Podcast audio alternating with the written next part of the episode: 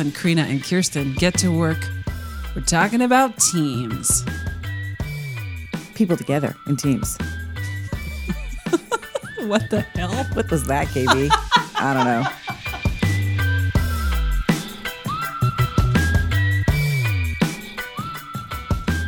Welcome to Karina and Kirsten Get to Work. I'm Kirsten Barron. And I'm Karina Hoyer. We are so delighted that you have joined us today. Of course, we are still, and thankfully, on the beautiful land of the Coast Salish people. And we are delighted that you have joined us for this episode on teamwork, because this, friends, is the way we get ourselves some ease, meaning, and joy for women at work. Which is what we're about. It's all about that. That's what we want. Why not? That's what we need. I just, I'm reading Brene Brown's Atlas of the Heart, and yeah. It's so fascinating to read her definition of joy. Oh! Yes, it's about these moments of connection and meaning, and while fleeting, if they are punctuated in our lives, it's like kind of the thing we want. It was interesting to me that we chose the word, after reading her book, that we chose the word joy as opposed to happiness. Ah. And I think it was right. Yeah. Like I was like, oh, I think it's right. Now I really know what it means. Thank God. That's like story of our lives, right? Like just make something up and then hope that it works. And sometimes exactly. It does. But what did she say joy was? It was, you just said it was punctuated. Oh no, it's these moments of meaning and connection and um, elation. Yeah. That's, I loved it. I mean, I had no idea you were going to tell me that. And I love being surprised and then recording my response and listening to it later.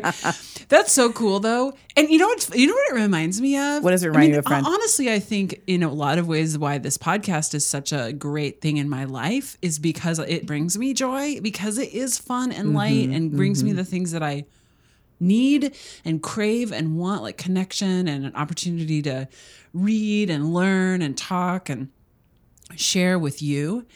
But what's crazy is the joy that it seems to be translating into our listenership as well. That is the goal. Yeah.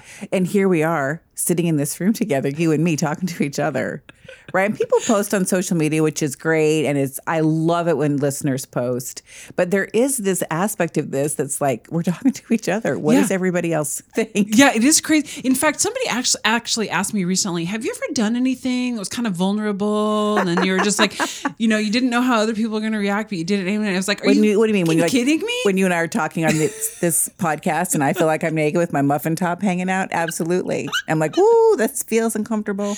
I just have to say, you slurred that all together, so I want to make sure our listener understands what you just said, which is we feel naked with our, with muffin, our muffin tops, tops hanging out. out. And then we pump it out into the airwaves for your ears, for your listening pleasure. Yes, we feel vulnerable. And so recently, speaking of joy, on the same night, I had two different people who are, you know, friends of mine or acquaintances of mine, text me stories from their friends. Hey, I just had to tell you, my friend said thus and such about your podcast, and I had to pass it on. So, like, people I've never met before are listening and then relaying their appreciation for the work that you're doing. Which is so satisfying. We're just so Makes me feel like it's worth it. So to thank be you. Hanging out here. Yeah, to be naked. E- Thank you for the positive feedback. Oh yeah, from from what? Yeah, yes, exactly. Because it is weird. It's like, you know, we're just we're just two uh, pretenders. We're just no, I don't. Two babes. We're just two babes. Two babes hanging two babes out, hanging with out, some talking. Recording equipment. And actually, though, I mean, like this topic today, teamwork. Like, I mean, really, this is. So such a way to satisfy my curiosity and my interest and my desire to understand things better and my really deep belief that we can have ease, meaning, and joy at work. Uh-huh. Yeah. How do we get there? Yeah. Well, and I think you and I are a good model for that. I mean, I don't want to toot our horns constantly. Toot, I mean, toot. I kind of do want to toot my mm-hmm. horn all I the time. I love it that you toot. But, but, but I actually, one of the feedback one of the sort of consistent p- bits of feedback that I hear is that the the interactions that you and I have together in some ways is a model of some effective teamwork, right? That we are able to listen to each other and respond, to be vulnerable, to create a safe space for exploration, and Lord knows not be perfect. Yes. And so... and to make mistakes and to goof up and to also recognize successes and achievements. I think that's, yes, I think we have really figured that out over these last two and a half years. Yeah. And yes, I do too. And what are you good at? What am I good at? What feels good for us to do and contribute? What do I trust you mm-hmm. to do? What can mm-hmm. you trust me to do? And what's so crazy about all this, and then eventually we will get to this, this topic. Because it's a big topic.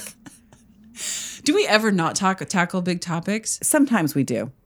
Sometimes we, we tackle Sometimes little topics. Sometimes we tackle, like I thought humor was super fun and light. We tackle little topics, but Hacks we make them big topics. I Maybe don't think so. we ever. But anyway, I was going to say, one of the things that's crazy that people may not even understand is that you and I weren't necessarily close friends. We were acquaintances. We were colleagues mm-hmm. who had worked together professionally before this. We were coworkers, yeah. you know, in some way, not in the same organization, but working together. Yeah. Yeah. And so, um, but of course, recognize that um, our own individual awesomeness combined together oh, I love this. might lead to more awesomeness. So let's talk about teamwork and the benefits of teamwork, because I, it is interesting to sort of understand. Now, there have been... Okay, I just want to say before we launch on this topic, yeah, we are all in teams all the time, whether or not you even realize it, right? Not every team is like, you're an intentional team on this to go plan this. Right. Sometimes we're on a team as we just go about our daily work. I take in this document. I process it this way. I do this and send it to so-and-so. Right. So we're all on teams unless we work by ourselves. And even then, people who work by themselves probably have an interaction with team. Yeah. In some other way. Within within an organization mm-hmm. or outside like of. Like for you, while you work by yourself in your own consulting company, you work on teams all the time. Mm-hmm. Yeah. Yeah. Yeah. And we're I'm a team. My family is a team. My mm-hmm. extended family is a team. My my husband's family is a team. The group of people that get together to, you know, explore a subject in book club is a team. So it's really more about groups of people, although teams frequently are trying to accomplish something, yes. accomplish something, particularly in the in the in the in the business context. Yeah, yeah, absolutely. Whether for profit or not for profit, that's still what I consider a business context. Yeah, non nonprofits are businesses; yep. They're just taxed differently. Mm-hmm. So, one of the things we do know about teamwork is there are some benefits to working together effectively. Interestingly, teamwork has been studied for like fifty years. There is so much information about what makes a good team and why you want to be working on a good team. Um, so today we're going to talk a lot about that, with a focus on the most recent and current research about teamwork.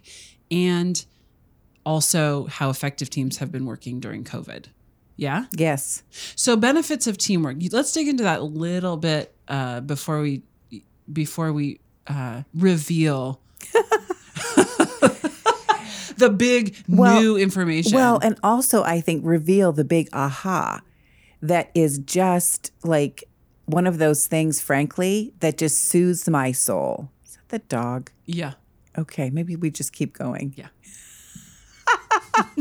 she's she's whining at the door. Yes, she This is. is podcasting right here. We used to do it in a barn during COVID. We've on done my it over a ping pong table. We've done it remotely. We've been in a we've in a anyway. Go ahead. So you were saying. Okay, benefits of teamwork. What Karina just said is that there's been a lot of research on teams, and that research has indicated that there are a number of benefits, some I think which are not surprising, yeah. some of which are really surprising. Yeah. So first of all, when you work on problems together with other people collaboratively, you tend to get better outcomes, right. better results. Go ahead. No, no, you go. Well, I was going to say, this is an interesting one, right? So I, there, there are, there is a generation currently in the workforce that focus more on individual, and that is the older, the older generation, mm-hmm. right? Mm-hmm. But what we found is that when you are able to work effectively with other people, and especially a diverse set of opinions and experiences, we get better outcomes. Yeah. Okay. which is, to me, that's not surprising. Yeah, that is not surprising. Bring other people to the table. What what was also kind of not surprising is that when you get people together, they're more likely to take calculated risks that end up in some innovation, some new idea, some something, which also makes sense to me because mm-hmm. when you have company, it's much easier to take a risk than when you're alone. Do you know what I mean? Like if I have partners in yeah, taking a yeah, risk, yeah. I feel safer moving forward into the unknown than if I'm by myself. Yes. And what's interesting is about ten, fifteen years ago, there was a lot of focus on getting people together um, in innovative ways with the hope that it would lead to innovation. Mm-hmm. And one of those was open floor plans in offices. Oh, I didn't know yes, that. Yes, to create more like flow and and and, yeah, and, yeah, yeah. and collaboration and teamwork. And that one didn't work out. It actually didn't work out. The data is coming back saying, you know what open floor plans lead to? Chaos, and nobody can get their frickin' work done because it's so loud and crazy. So yes, uh, group work, working in a team can lead to innovation, more calculated risk, but you got to do it in a an effective way. In an effective way. Yeah. You can't just throw a bunch of people together in a big and room hope for the best. And say, look, we're doing it. We're You're a team so now. You're so close together, you can talk to each other, like right over the top of your cubicle. Yeah, exactly. Mm-hmm. Um, we also know that when you are working in an effective team, one, uh, one of the benefits is that it does encourage personal growth and increase job satisfaction and reduce stress. And again, that's in an effective team, which we'll we'll talk about how to have make an effective team or how to what an effective team looks like later. Um, but you can see that because a team, again, is more people. You're working effectively together. You're building relationships, and therefore you're happier. Mm-hmm. We know that direct is, contact with humans makes you happier. Let's just pause on that for a minute. Yeah. Effective teams make happier humans at work. Yes. Love yeah. it. Love it. Um, studies also show that groups tend to innovate faster, like we said a minute mm-hmm. ago, but they also see mistakes more quickly. And find solutions more and quickly. Fall, yeah, find which it. also makes a ton of sense mm-hmm. to me. But mm-hmm. good to call these things out to remind us why we go through the shit that we need to go through to make effective teams. And we just don't throw our hands up and say, I'm doing it myself. Yeah. Yeah. It's also interesting, though, this notion of finding better solutions to problems, because the counter to an effective team mm-hmm. is obviously a poorly run team or an ineffective team and or one that just is all full of groupthink. So it's funny to me that effective teams can innovate and find problems, or like identify problems sooner, but an ineffective team gets mired in their own groupthink and just sort of sticks with the status quo. Right. Because j- just being on a team does not mean that you're going to innovate, right? Right. What right. It, you need to be on an effective team for you to really achieve all the benefits of teamwork. Yeah, exactly. And what I just want to say is this. So I am the newbie in the room about teams. You know, you think, Karina, about teams all the time. Yeah. You spend all day talking to people about teams. That's like one of the main things that you do in your work is teams. I certainly work on teams, teams with my coworkers, teams with my clients. And there's lots of things I know about, like being effective, giving everybody a chance to talk, having an agenda, you know, making sure everybody's accountable, clear goal, clear direction. I know all of those kind of basic things. Yeah, the the box that needs to need all to get checked. All of the checked. boxes that need to be checked. And frankly, I conflate that a little bit with an effective meeting, an effective team, because it's just this like boxes to check. Mm-hmm. But this episode, the research for this episode was so interesting to me because it led to the big reveal. What is it that really creates an effective team? Mm-hmm. How do we get all of these good things we know that teams give us? Yeah. And this was surprising to me. Yeah. And I think it was surprising to the researchers who conducted the research originally. So like you said just now, Kirsten, in the last fifty years, so much of the research about teams and, and how to make them more effective has focused on answering questions like, what kind of personalities do we need in the team? What sort of structure and systems do we need to make sure is present? What kind of norms or expectations or commonly held beliefs do we need to have? And research Researchers have looked and looked and looked at what they would consider highly effective and productive teams, trying to tease all of this out. And in fact, most recently, Google did a five-year long study that really endeavored to finally answer these questions. Project, Project Aristotle. Yeah, they called it Project Aristotle. I just love. To really look at what are all of the factors, what are the key factors that that guarantee the success of a team. And what they found is, yes, a lot of those things that you just said, Kirsten, the sort of the boxes that need to get checked are important. There's without question, those things are important. Teams need direction. Teams need to understand why they're together and what they're working on. They need to have, you know, a purpose and understand who's and, responsible for what and yeah. when and what happens when that doesn't happen. And roles, roles and responsibilities, mm-hmm. accountability, et cetera.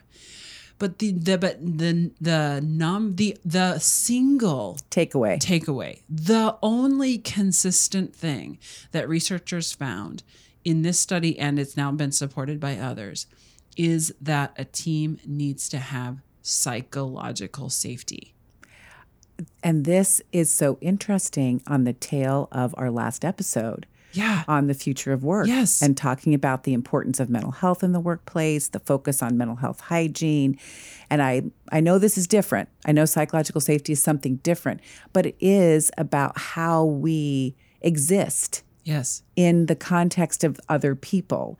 And so Google, of course, that's all they do is information algorithms, right? right. So they turn all that attention to actually all that expertise to their own workforce and analyzing the results of teams in their own workforce. And they're t- they look at, oh, do we need a diverse team? Do we not? Do we have a homogeneous team?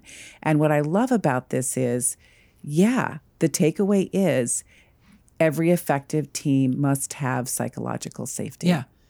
Okay, so let's talk about what is that? What is psychological safety? Yeah, and it really is. I mean, it comes down to how members treat one another. And you were saying earlier that this is something I I, I do I do observe teams a lot, and I interject or intercede or interfere, intervene, facilitate. I uh, facilitate. You know, their their interactions with mm-hmm. one another, and it's it was such an aha moment when I read this. I was like, of course. Of course. It's probably defining something that you have kind of known intuitively yes. and been working towards without even, without that clear, like, oh, that's what this really is. Yeah, yeah. And so to know, again, I'm just going to say it, psychological safety, how, you know, how teammates treat one another that leads to the psychological safety is the single biggest factor. It was just, yeah, like it's light bulb for me, like, ah, there it is. And that psychological safety, you know, by definition, is the belief that you won't get punished or humiliated for speaking up with ideas and questions or concerns or mistakes. So it's really the each individual in the team needs to feel like they are able to bring their whole and authentic, authentic self. self. Here we go again. The whole and authentic self yes, to the workplace. To the workplace. Nobody, and that's one of the things they found in the Google study, nobody wants to put on a work face. Yes. Yes. Yeah. Nobody wants to, yeah, nobody wants to be somebody else when they come to work. And in fact, in this is even more so when our, as we discussed in the last episode, when our other institutions are not really serving us in the ways that they used to, when we're not going, you know, when our community is so tied around our work. Mm-hmm. That's even more of a Import, reason yeah, more why people want to bring. And I'm going to, you know, we have a lot to talk about, I know, but I want to bring it back to this one more time. You know, again, if you are, if psychological safety is the belief that you can bring your whole and authentic self essentially and express yourself in a way mm-hmm. that you feel you need to and not be judged.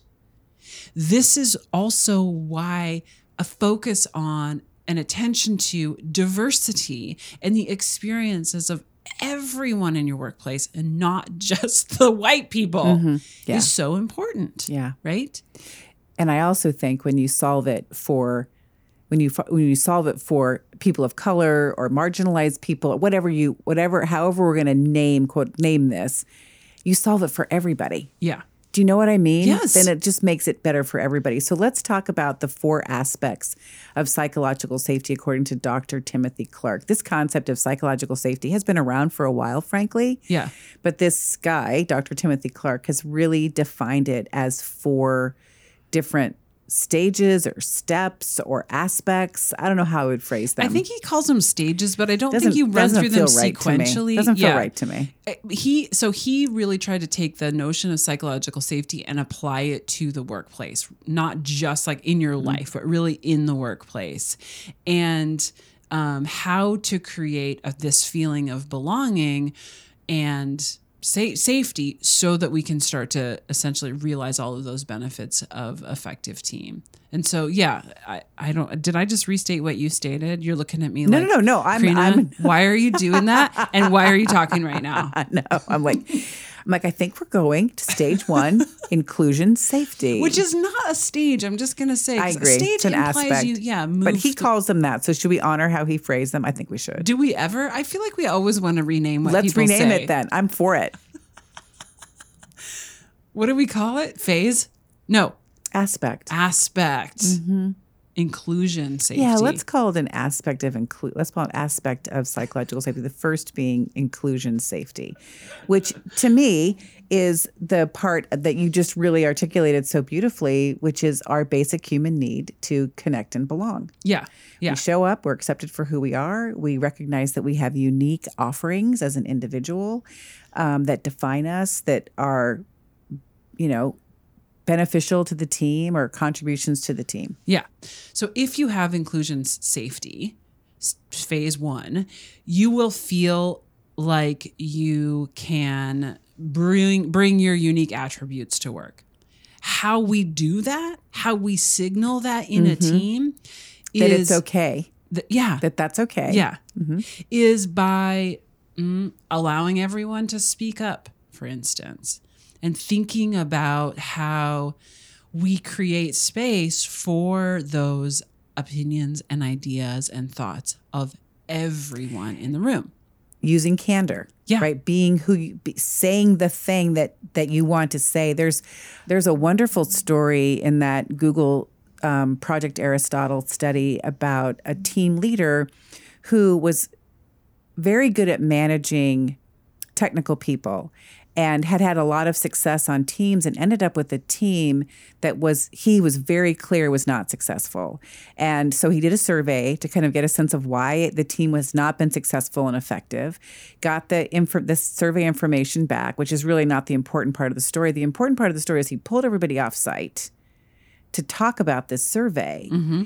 And the first thing he did was ask people to share something about themselves that nobody, that the team didn't know. And the first thing he shared was the fact that he had terminal cancer that he had been living with for ten years mm. and that has spread to his spine or whatever had happened. And he said, I just, he felt that it was important to really show up as who he was. And this was such a big part of him that he couldn't not, that he felt like in order to establish that he that this was a trustworthy team, mm-hmm. he had to show the team he trusted them, right? Which was a sea change for the entire team. And I just think that's a great example of, and I'm not saying we all have to share the most base, our, our kind of our health stuff with people, but it is exemplary of being honest and transparent and authentic. Right. And it's very risky to do that. But it is, like you said, it is model. One of the ways that we in, have inclusion safety is by modeling the behaviors that we want to see. And in mm-hmm. his case, he was saying, look, I'm going to model vulnerability and risk taking mm-hmm. in a way that I can, that in a way that matters a lot to me. Mm-hmm. And like you said, what he did was then allowed for others to do the same. And I believe it was in that same meeting that he just started to see more and more and more people kind of articulating their own vulnerabilities mm-hmm. and not getting punished for it. Yes. And that's really, you know, that's sort of the, this element of inclusion safety. I also think that, you know, from a, you know, that's, that's that, that story is a great example of what a leader did or can do to create this element. But I also think people in teams can do that for each other. Absolutely. Like you said, using candor, you know, we can also just be vulnerable with each other and hopefully accept and sit with that without, with others' vulnerability, without judgment, without, con, you know, condemning them, et cetera.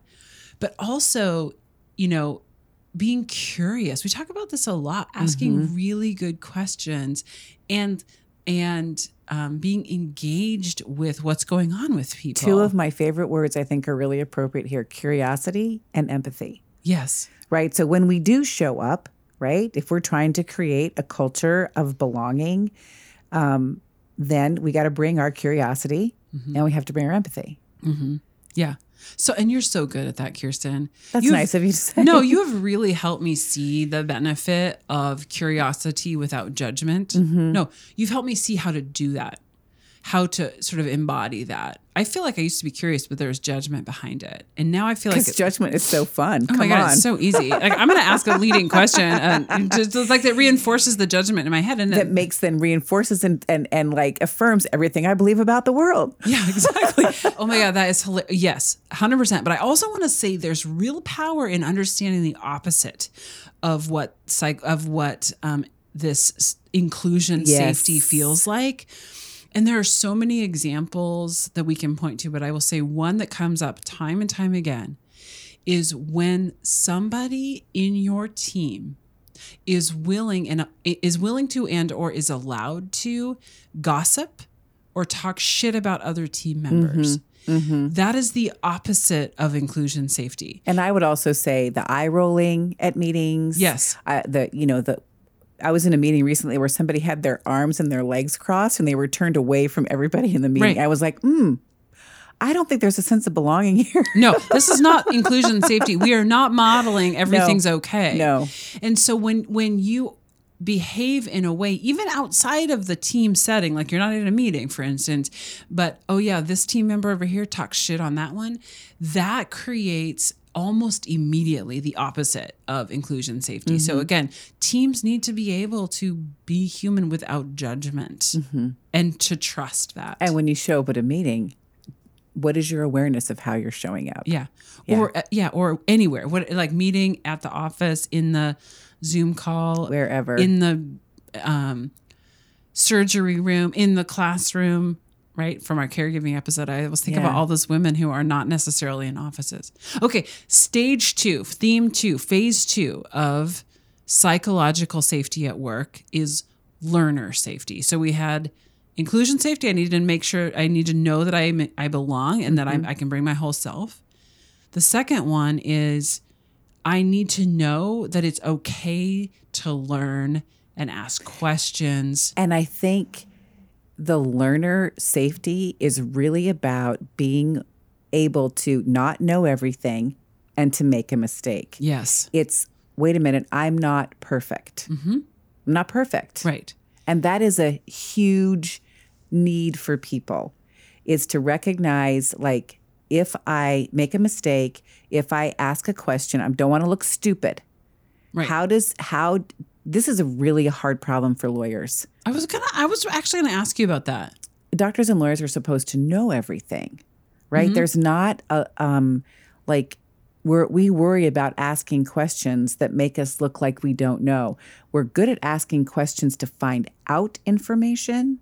Yeah, like what happened? What did this do? But I just think it's a really tough thing because it might make you look like you don't know everything, or you're not the best, or you know. Yeah. You don't have a profession of experimentation. No. And frankly, nobody wants their doctor or their lawyer to be, ex- to be experimenting. experimenting. Yeah. But it is it, it it is important in a team setting. So maybe not with client clients, but if your medical team is is open to questioning and sharing mm-hmm. hard r- lessons and exploring and learning, I, that is the team you want I've, to be working yes, with. Yes, and I feel like I have had some of my most effective interactions with people when I have been able to say, I made a mistake. Yeah, and here's what I learned. And here's what I, I made a mistake, and here's what I learned. Like, I think one of, I feel like one of my jobs at the law firm is to frankly model failure. Mm, yeah. right? To model what you do when you fail. And I think I'm pretty good at it. You're like, I've had a lot of practice. And let me tell you. No, but I think that is it. You are mm. creating the conditions, and, and, and people who are in leadership positions can do exactly that. You can be fine. You can be, if you, you can be fine. What the hell do I mean when I say that? It, you can't, when you model that it's okay to have made mistakes and learn from them, that is creating that very thing, learner safety. I think work in the workplace or workers in general, we can do that for each other too. Really just, you know, making it okay to make make mistakes. It's not a referendum on your value as a human if you don't do something perfectly. And it the team needs to reflect that. Yes. Right? The team needs to reflect that. I also really appreciate being able to go to my different teams when I have made a mistake and I'm not sure how to solve it. Mm-hmm. And it's interesting. I know where I gravitate when I need to figure out how to fix something. And I gravitate towards my most effective teams. Yeah. Where it feels safe, where you can be your, where you're not going to be judged mm-hmm. for learning. And we can, I think we can all think of those moments when we have had mm-hmm. a failure and figure out how we're going to solve it and gravitating towards the team that you know is going to be most effective for you. Yeah. Yeah. I've because always, of that idea of learner safety. Yeah. And it's funny because I've I've I've read, you know, I don't know. You've million, read a ton on this. Well, and I've also seen like, oh yeah, make make experimentation okay. Celebrate failure, da da da da. And I'm, sometimes I'm like, yeah, you just can't institutionalize that like that. You can't say, okay, at staff meeting today, everyone's going to talk about their big F up for the week, mm-hmm. you know. But if you can get your team to the place where discussing or div- or um, digging into or exploring a failure is as um, comfortable as exploring a success, that is what we're shooting for in this in this phase. Mm-hmm. I guess the other, the third um, sort of element to psychological safety element stage element phase theme, aspect is contributor. Thingamabob. Yeah, contributor mm-hmm. safety, which is. I just love this one because it goes back to something that we know, we talk about all the time on the podcast, which is I need to know, I need to feel safe that my skills and abilities are going to make a meaningful contribution. Mm-hmm. I have the ability to make a difference here. Yeah. Yeah. Which is funny because I think of contributor, it's really, it's not like, oh, that I can contribute. Really, contributor safety is that I have an opportunity To use to my use unique my, skills and talents yes. to make a difference. And we also know this is what people want at work, yeah. right? They want to make, they want to provide a meaningful contribution. They want to be able to make a difference. Yeah. Yeah. Yes. And if I could side note for just side a, note, sister, s- just a second here. Side there's, note away. There's a great book that I've read. I've actually recommended it to several of you listeners out there called The Nine Lies About Work. And it was produced by Harvard Business Review Press. And it was uh, published by Marcus Buckingham and Ashley Goodall. They're the authors. They're, they are the authors. And they maintain that the elements of a high-performing team are almost all focused really on this contributor safety. Oh. They say you can you can gauge whether or not you feel like you have sort of safe, you you have this element contributor safety if you feel, if you clearly understand what is expected of you, mm-hmm. if you can use your strengths every day, and if you're uh, challenged to grow and you're, you're going to be recognized for excellent work. Those things, if you say, yes, yes, I am uh, um, rewarded for excellent work. Yes, I understand what my work is. Absolutely. You know, I, I am challenged to grow and can use my strengths every day. That is the pinnacle of contributor safety. Interesting. Yeah. And it makes total sense. Yes. And so and so consistent with everything else that we've seen about satisfaction at work and engagement at work and all of the things, right? Yes. And when you can maximize the contributors' um, contributions, if you will, in your team, that's where a lot of the cool creative, like creativity, super innovative. Yes. Yeah. Yeah. So again, if you have these first two stages, if you're if you're comfortable learning and you feel included and you're able to bring your whole human, then you also start to contribute in a really authentic way. And the team allows for that in every person. Mm-hmm. And that's where we get really some really cool creativity. Yeah. Yeah. Do you like I'm tying this shit all together? You're always tying the signposts together. Even, it's like a little road we all go down. Love it. Here we go. Going down the road.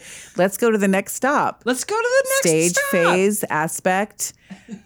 Number four, which is challenger safety, which is, this is the one I'm like, challenger safety. This is where I think we have this aspect in our team at work, which is, I mean, I should probably talk about what it is first before I start talking about my own experience. Um, challenger safety satisfies our needs to make things better, meaning I can speak up. Yep. I can challenge the status quo. I can challenge an idea. I can point out aspects of things that may not work, that may need to be improved, that need to be changed, whatever. And I was just going to say, lawyers are super good at this because we're so skeptical. Mm-hmm. We're so, we're trained to be skeptics, right? And so I always say it's a good thing that lawyers don't run businesses because nothing would ever happen. Because, because we're just so skeptical. Well, no, it might not work that way. No, it might not. I mean, we're we're trained to figure out the problems. Yeah. That's what we're trained for.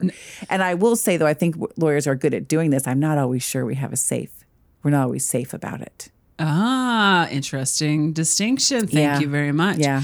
I do think it's interesting, though, that you're talking about yourself. You know, we recently had a conversation, as we do. So for the listener, Kirsten and I do see one another when we're not on the podcast we do. recording.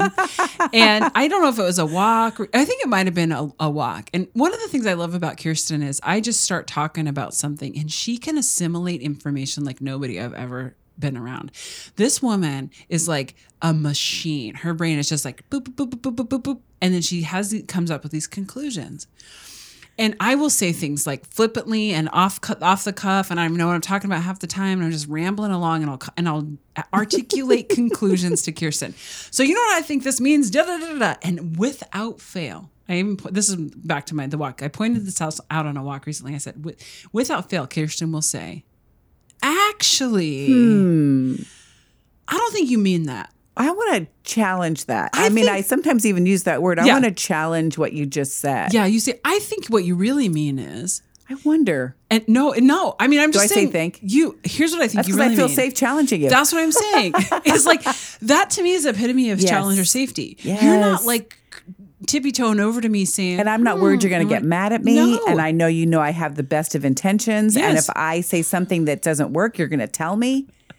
Absolutely. Right. And so you're like, it, but it, without fail, you are just my challenger. And it's a safe environment, I hope, to challenge. Exactly. Yes, totally that is, safe. That is what we're looking for in an effective team. With two people, with five people, with fifty people, you want to feel safe going, ah, raising your hand. Ah, what about? Did we really? I don't, I want to challenge that assumption or that conclusion. So when you have these four. You taught me two good words recently about that. To really? Start out with, I wonder, I wonder whether. Yes. And I'm curious about. What a great way to start a challenge. Yeah. Like, I wonder whether that is going to da-da-da-da. Yeah. I'm curious about whether that. So, I mean, I feel like that creating a safe space for challenge is really on both ends. Mm-hmm. How do we deliver our challenge? How do we receive the challenge? Yeah. Ooh, that's good stuff. Yeah. I love this episode so far. I know. Hopefully you're so still with us, listener. Juicy. So, okay. So the, it, when you can achieve these four different phases, you do have what, what researchers say, you do have psychological safety. Mm-hmm. And again, when you feel safe, no matter how your team is constructed, no matter how good your goals or outcomes are, no matter how, you know, your how well-versed in the subject area your leader is or whatever else, you have then created the conditions that for your team to function at its highest. Mm-hmm. Now, overlay a pandemic, right? So researchers have also, recognizing all of this, they're like, yeah, that's all well and good, but shit, how do we do this when... And remember, a pandemic. The pandemic was not just remote workplace, right? The pan- when it is, tension is high. We're all processes just processes are new. There are different are challenges. Raw. Right? Change is constant. What we learned in the last episode is that that it, it is chaotic. No matter if you had to sit in your house from Zoom or figure out how to wear your mask with your glasses and talk to customers, yeah, right? Yeah, yeah. Mm-hmm. It's all been tough. And so um, emerging research from Harvard has been really trying to answer the question, how did high-performing teams create this psychological safety during COVID? And there were some cool takeaways too. So this is the time when you want to pull your car over and get out your notepad and take down the notes. Or look at the show notes. Or read the show notes. Yeah, show notes. Um, because it's, because they identified some real practical things in addition to all of those that we've already discussed. That really loop us back. You're going to see through these discoveries, all of this goes back to those four phases, stages, aspects of psychological safety. Yeah, yeah. Okay. So go. All right. High-performing teams are not afraid to pick up the phone and to talk to each other. Right? To yeah. have conversations yeah. and to create opportunities for communication, because isn't that how we get belonging and inclusion? That's right. Yeah. And they strengthen relationships and prevent misunderstanding. I've said this a million times. Emails should probably just be used to schedule appointments right. and recap what was discussed. But f- picking up the phone and or having face-to-face conversations and talking rather than any above anything else is Super fundamental effective. Super to effective. Um, building the psychological safety in your team. Okay, next, high-performing teams, this is the conclusion by Harvard, are more strategic with their meetings. Yeah.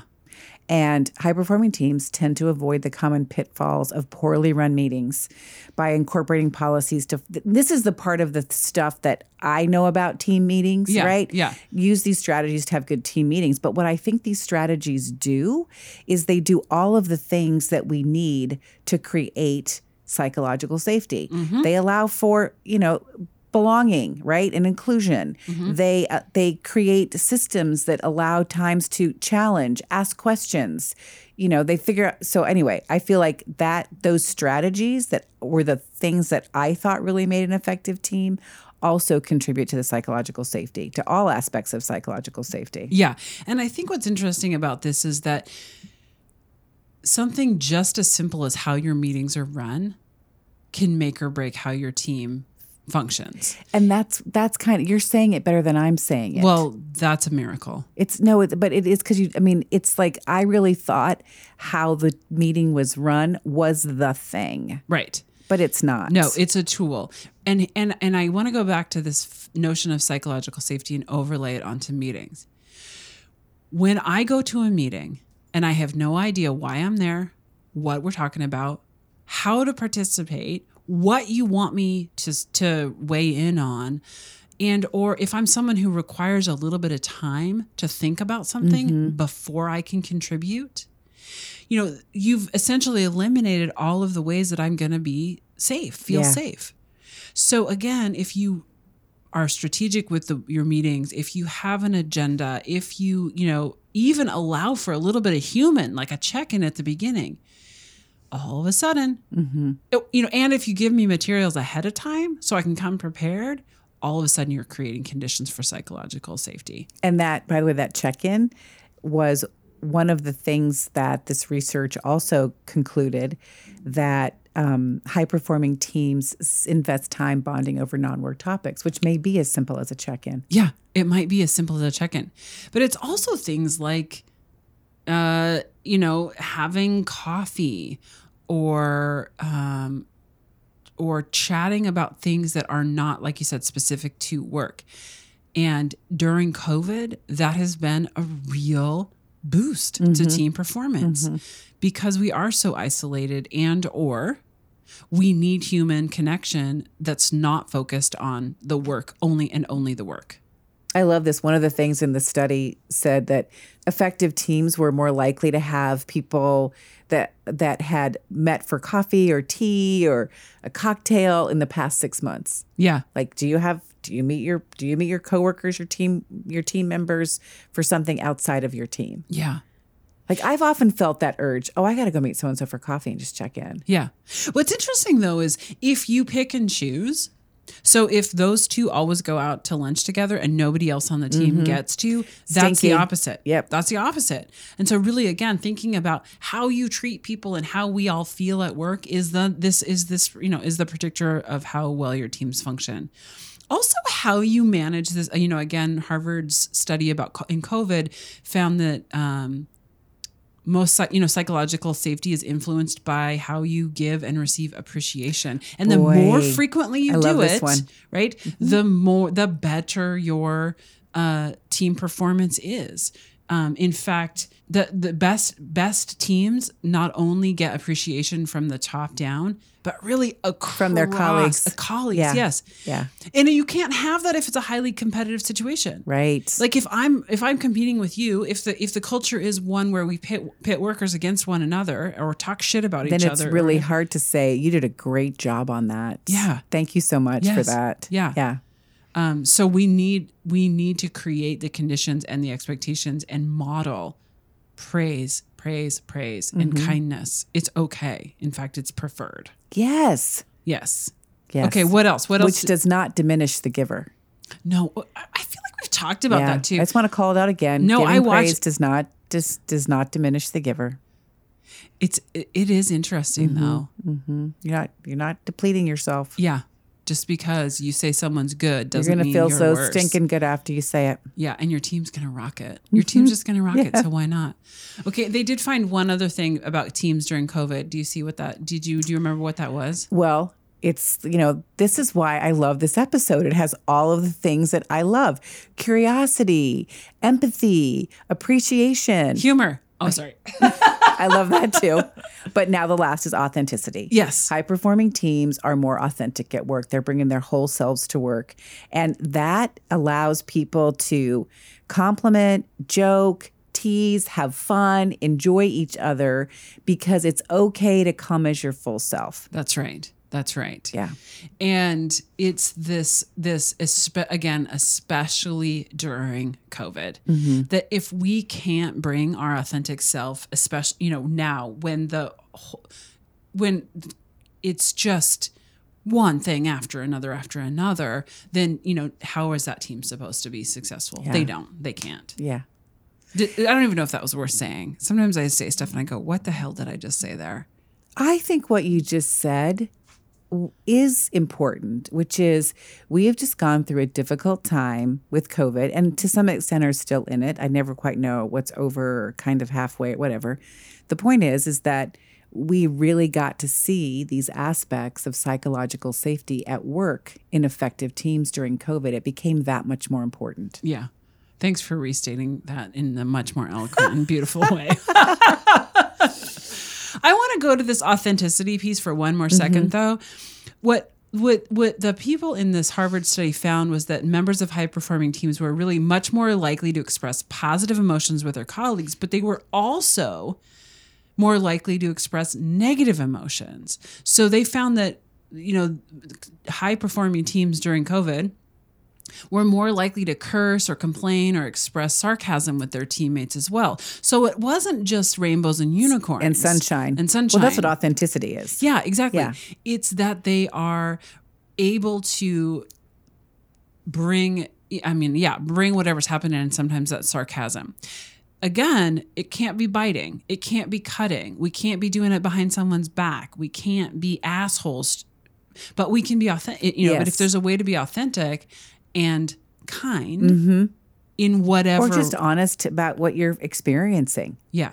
Yeah. That's, that was sincerity the key. Sincerity too. Yeah. Yeah. Sincerity. Yeah. And that but, was key. And sometimes, this is a weird thing to say, but sometimes in your sarcasm, you can really express your own sincerity. Yeah. I know that sounds weird to say, but no. I really think that it, it does. No. What I love so much about this episode is that, I mean, this is in some ways like the secret sauce to mm-hmm. getting ease, meaning, and joy at work, right? Yes. This is kind of the fundamental stuff about how we get more of that. And what is important to me about this is there's a ton of things here that leaders can do, which is great. But these are things all of us can do. Mm-hmm. Like I'm going to be so much more aware of how I show up at whatever meeting I'm in with this concept of psychological safety. Mm-hmm. And I'm great on the agenda. Don't get me wrong. I know what we need to decide. I know how long we have to decide it. And I can take notes about who's supposed to do what by when. Yep. But this bringing this psychological safety as it's, as the focus to get to effectiveness, I'm digging it. No, I was going to say the same exact thing. Sometimes I feel like I approach teamwork in this very pragmatic, what do we need to get done? Mm-hmm. Who's going to do what by when? And and listening to what's going on with people, hearing their stories, creating an opportunity to share, making sure that everyone has a time to talk feels superfluous sometimes for me.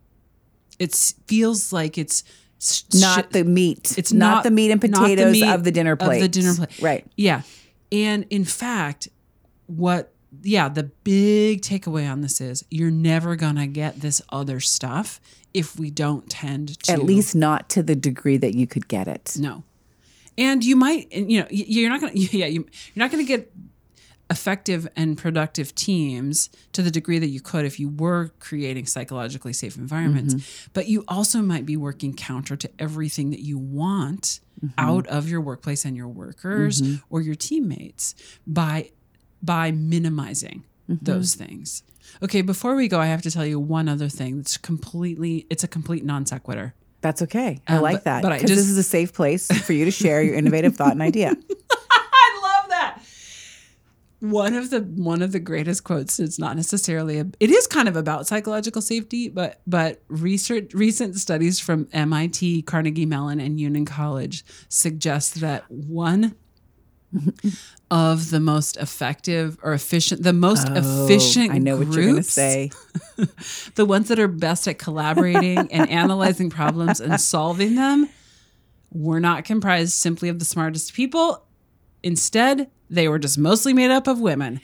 And and honest to goodness, if a group had at least fifty percent of it made up of women, they were without fail in these studies, in two new studies, um, they were the best at solving problems and innovating. The actual title of the article that discusses these two studies that are relatively new is called The Secret to Efficient Teamwork is Ridiculously Simple. Yeah. By the way, it's women. Yeah, it's women. So women who work... Kudos to you for making teams more effective just by who you are and what you bring to the meeting. Right. And it's funny because we could have woven this in throughout, but it, but, but when you read and dig into why, why having women, it's because we create psychological safety. safety for each other. Yeah. And for others on the, um, on the team. On the team. So maybe that's a great place to leave so it. So just by showing up, listeners, at your next meeting, if you're a woman, you are doing your job to make it more effective. Just by being on a team, yeah, your your yeah, your team is more effective because of you.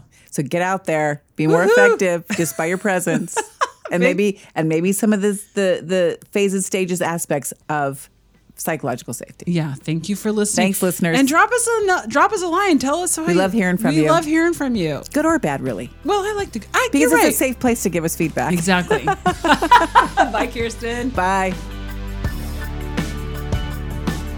Krina and Kirsten Get to Work is recorded and produced by yours truly, Krina Hoyer and Kirsten Barron. Find all of our episodes anywhere you listen to podcasts.